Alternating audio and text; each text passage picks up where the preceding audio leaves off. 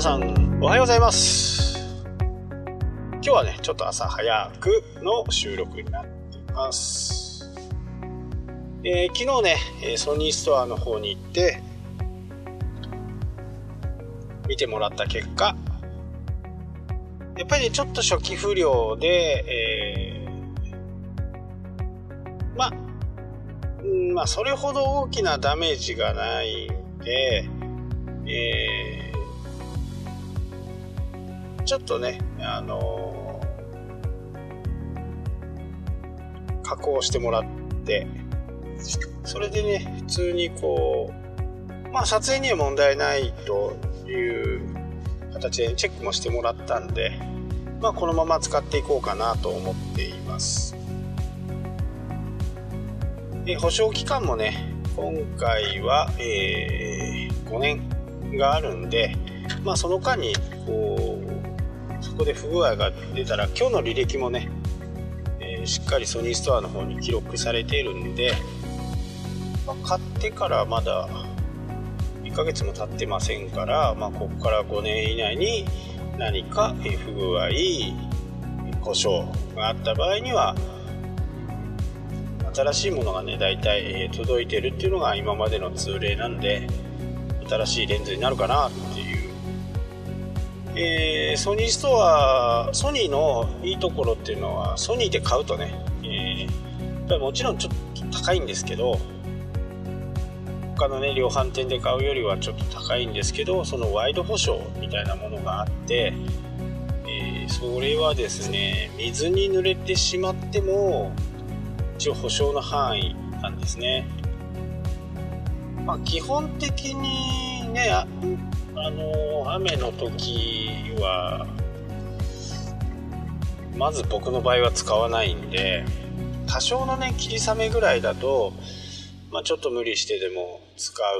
時はありますけど、まあ、レンズフードをつけてまで撮影はしたことがないんで、まあそんな時は使わないと。でもね、どうしても使いたい時はね、ビニール袋、えー、レジ袋とか、ゴミ袋みたいな、ああいったものでくるんでね、えー、撮影をする時も今まではありました。一応あの防水とかね対人とかその砂とかそういったものはボディの中には入らないようになってるんですけどただ100%ではないんでまあそういった時には、えー、帰ってきてからねまた、えー、掃除をするっていうようなね形で、使っています。もう10年も前から使ってるカメラもね未だに使えるんでね。まあそんな感じでね昨日言ってた、えー、報告は終わりですね。はいえー、まあねウェブの問題ですけど、最近ねちらっとこう目にしたというか耳にしたことなんですけどまあアメーバブログがねえ少量利用商用利用のところにね手を入れる。まあ手を入れるっていうことは商用してもいいよというようなニュアンスの改定があるようです。ただね今更本当今更なんですよね。基本的にアメブロ僕はもうずっと追ってないんでよくわかんないんですけど多分 Google からねそのアメブロ .jp っていうドメインが排除されたんで、まあ、全部が全部排除されたわけではないようなんですけど一部、えー、反映されているのもあるという話なんでね。まあそれがどういうふうな形で、えー、なってるのか。ただ時間を置けばね、えー、全部アメブロ .jp のドメイン自体が表示されなくなっていくのはそう長い話じゃないかなと思っています。まあ、なのでね、えー、Google がね、そこをアメブロ .jp から何度も、えー、申請があったとしてもね、復旧は難しいかなとは思うんですよね。もう SNS, SNS 化してしまってるんで、え考え方次第ではあるとは思うんですけど Facebook とかね Twitter とかそういったものは基本的には検索エンジンには表示されないですよね。まあ、Facebook ページとかはね別ですけども個人の SNS というくくりの中ではもう検索エンジンの方には反映しないということからもなかなかね難しいんじゃないかなっていうふうに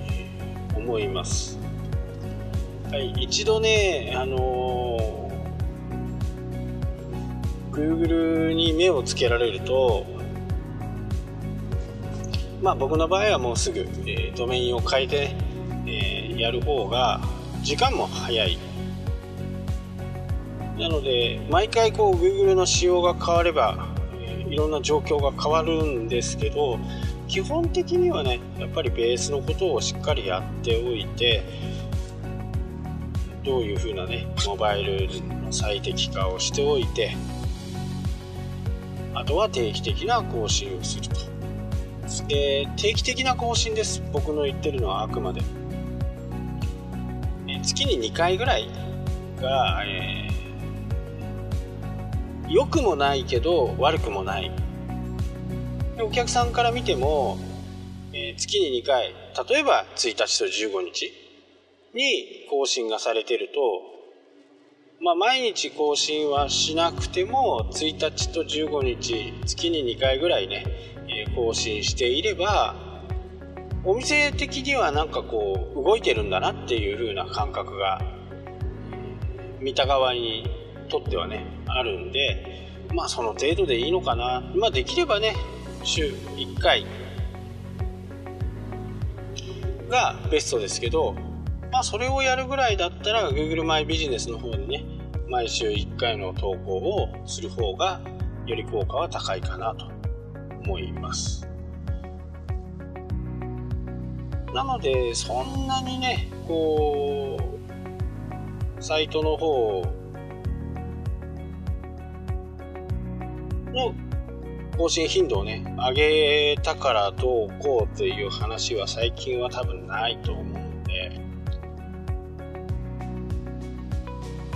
それよりもしっかり書いたね、内容の記事をお客さんに役立つ。お客さんがそれを見て参考になる。サイト、文章、写真。にしていく方が、えー、Google は評価していますから、そのことから考えてもね、え滞在時間をどのように伸ばしていくかっていうことにね注力をしてい、えってほしいなと思います。まあ音声の方はね今後なんでまあ今ね本当にやった方がいいよやった方がいいよとは言ってますけど、えー実際にこれがどのくらいの位置にね来るかっていうのもまあ Google 任せなんで正直どうなるかわからない。ただし Google が本当にね検索結果の中に音声とかを入れてくるようになった時にはやっぱり先に先行してやったものの方が今までの傾向からして確実にいいというのが分かっているんでそこはね、えーそこのために僕はこう毎日毎日、えー、録音してね、編集して、アップして、YouTube にも上げて、みたいな。この作業結構大変です。これでやっぱりね、文章を書きながらやるっていう風な形になると、本当に大変だと思うし、えー、どうしてもこう、何気ない話で終わってしまう。文章にするとなるとやっぱり身構えますよね。いや今日何書こうかなとか、えー、こんな書き方したらどうだろうみたいなところをねやっぱり考え出すとやっぱり筆が進まないですよね。でも音声の場合だとまあ本当にパーソナルラジオみたいな感じなんでね。あのー、ある意味自分の好きなことなどをね、えー、書いていくような形で十分だと思うんですよね。でこれはもう Google も YouTube に上がった段階、えー、Google Podcast の方に配信された段階でねこの音声をテキスト化してデータベースとしてね、えー、確実に察知してくると思うんでここはね、あのー、やっとかなきゃダメなところかなとまあ僕自身は思っていますので、えー、来年のねコンテンツをどういう風にしていくっていう戦略の中にもねこの音声を踏まえてね、えー、いろんな方とこうコラボレーションをして音声の簡単さとかね良さとかそういったものをねこう体感してもらいたいなと思うことで、えー、1月はねもうゲストさんが決まっています。まあ僕が勝手に思ってるだけですけどね。で月に1回はね、えー、そういうゲスト。前はあの NPO 法人のね、えー、代表安田さんにこう出ていただきましたけどそういった形でいろんな方をね、えー、とお話しした部分をこういったポッドキャストで流したいなと思います。まだチャレンジはしてないんですけど、えー、このアンカーを使ったポッドキャストの配信だとアンカーを介して録音ができるという風な形にも、えー、なってるんで設備があまりないマイクとかね、えー、こういうピンマイクとかそういったものがない方にはねアンカーに登録してもらうと、えー、その電話の応答やり取りをもう録音しちゃうっていうような感じでまあなかなか結構いい感じのねものができるんじゃないかなとは思ってるんですけど。ただどうしてもねやっぱりバックアップっていうものがちょっと欲しいかなと思ってるんで話してはいるんですけどその iPhone で話していれば iPhone でね録音して録音しながらね電話をすることも可能なんでそういったものを使ってもらうか IC レコーダーでね、えー、録音してダブルでね、え録音してもらってその、えデータを、まあ、メールでもらうなり共有してもらうなり。そして、えー、編集してね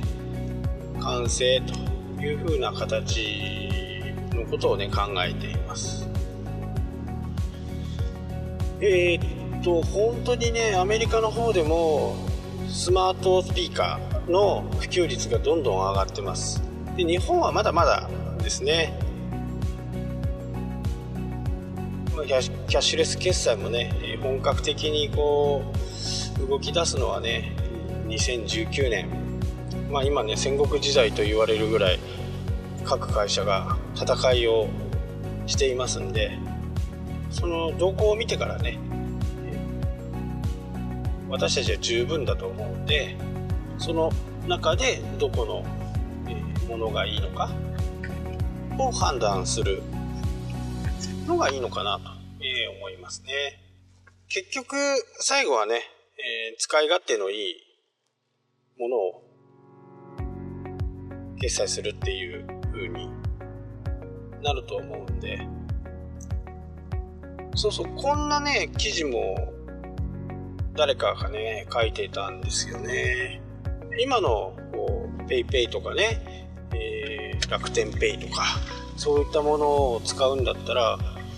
まあ、クレジットカードがないとダメじゃんっていう話ですけど、まあ、プリペイドのクレジットカードみたいなのも今あります。でそれにチャージをしてそこからそのカードとスマホを紐付ける。でクレジットカードをと同じじゃんって言ってるのはどちらかというとですねこう消費者側なんですね、で商品を売ったり買ったりするお店の側ってあのクレジットカードを決済するなんかちょっとした機械。あれが結構高いんですよ。だから普及するのにちょっと時間がかかるんですよね。ましてやプラス、えー、利用料が取られますよね。決済手数料が取られるんでどうしてもね二の足を踏んじゃう、まあ、そういうところがあるんですよね。これがなくなればね随分違うんですけどやっぱこの、えー、利用料があるのと決済するための機械が必要だっていうのは店舗にとってね正直こうそれを導入したから、客さんが集まるかっていう風な形になるともう最近はねどこでも使えるのが一般的になってきてますんで別にお客さんはあそこはクレジットカード使えるから行こうっていう風なね選択肢にならないんですよね。でも、お店側からすると、10万円かけてね、えー、